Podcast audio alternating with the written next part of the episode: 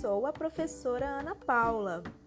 Nesse podcast, vocês escutarão fábulas infantis, contos de encantamento, histórias de terror, historinhas rimadas, contos populares, lendas, trava-línguas e muito mais. Viaje pelo mundo literário, histórias para lhe encantar, refletir e vivenciar.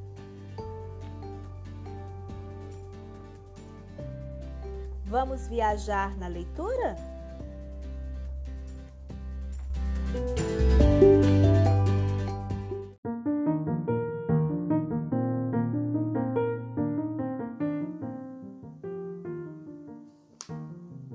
Hoje nós vamos ouvir a fábula da cigarra e as formigas.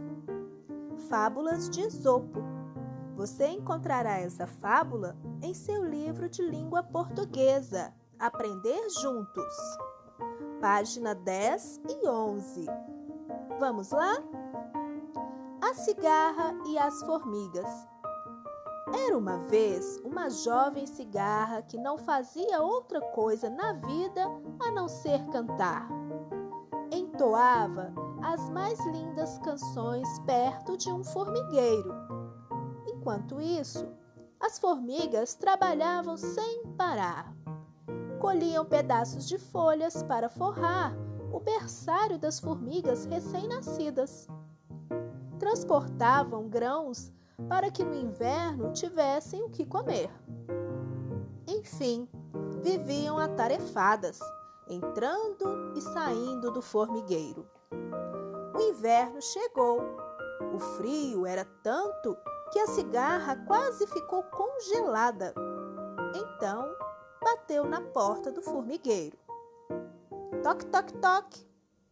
À procura de um lugar quentinho para se abrigar. Olá, será que eu posso entrar? Estou com frio e com fome. A guardiã do formigueiro não se conteve. O quê? Enquanto nós trabalhávamos duro, você só pensava em se divertir. Pois agora, boa diversão, disse. E bateu a porta na cara da cigarra, que foi obrigada a cantar em outra freguesia. Moral da história: os preguiçosos nada têm a colher. Adaptação de Lúcia Touchinski. São Paulo, Cipione, 2010.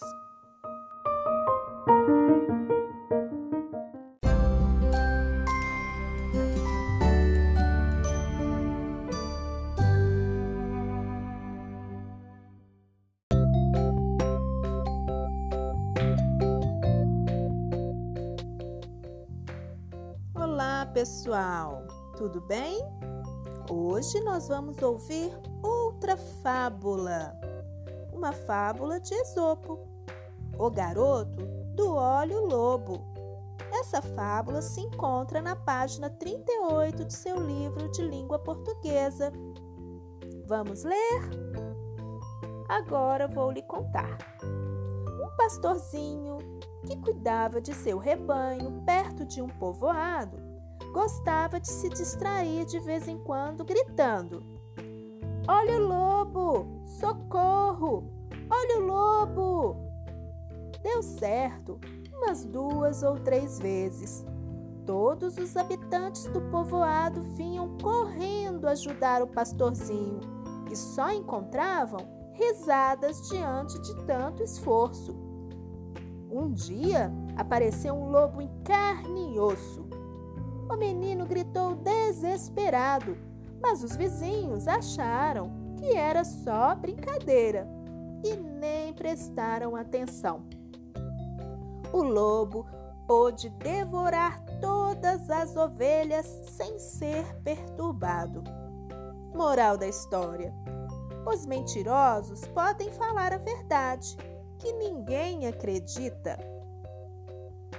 São Paulo, Companhia das Letrinhas, 1997. Que tal você dar uma lida nesse texto? Um grande beijo!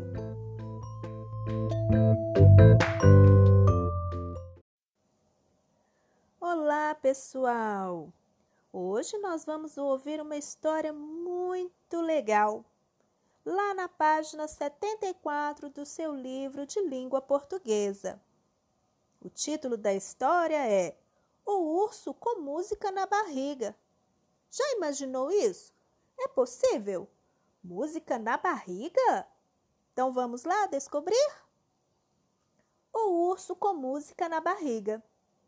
O bosque perdido é mesmo uma coisa maravilhosa. Se você entrasse nele, ficaria de boca aberta, olhando para tudo, assim com um ar de bobo. Você está vendo a casinha azul com telhado amarelo lá no meio dos pinheiros altos? Aquela com a chaminé fumegando. É aquela mesmo, pois ali mora a família do urso pardo. A mulher dele é Dona Ursa Ruiva. No princípio, eles tinham um único filho, o urso maluco, um guri travesso que parecia mesmo ter a cabeça oca. A vida da família era muito calma. O urso pardo era funcionário do Correio Central do Bosque Perdido. A mulher dele passava o dia tomando conta da casa lavando louça, remendando a roupa do marido e do filho, fazendo comida e doces gostosos. O urso maluco estava no colégio, mas preferia fazer gazeta. Ia para a beira da lagoa jogar pedras. No jacaré, deixe estar, que ficava danado da vida. O urso maluco também gostava muito de implicar com o tucano narigão. Era mesmo sujeitinho impossível. O tempo passou e um dia, quando se achavam os três sentados ao redor da mesa, Dona Ursa Ruiva suspirou e disse: Meu velho, nós podíamos ganhar mais um ursinho. Eu ficaria tão contente uma linda ursinha parda, como o papai dela. Ouvindo isso, o urso maluco saiu da mesa, pegou a caneta, o tinteiro, uma folha de papel e escreveu o seguinte bilhete: Dona Cegonha Cor-de-Rosa, boa tarde. Minha mãe quer ganhar um filhinho e eu venho lhe pedir que nos mande um ursinho ela diz que quer um homenzinho. Não se esqueça de me mandar um irmão no começo da primavera. Muito obrigado, ouviu? Urso maluco. Antes de botar a carta no envelope, lembrou-se de uma coisa. Soltou uma risada e escreveu bem embaixo do papel: Não queremos que o ursinho tenha música na barriga. Érico Veríssimo, O Urso com Música na Barriga, São Paulo, Companhia das Letrinhas 2002. Que bacana essa história, não é mesmo? Você já escreveu uma mensagem para alguém? Qual foi o motivo de ter enviado essa mensagem? O que leva as pessoas a trocar mensagens por bilhetes ou cartas? Já pensou sobre isso? Um grande abraço, até mais!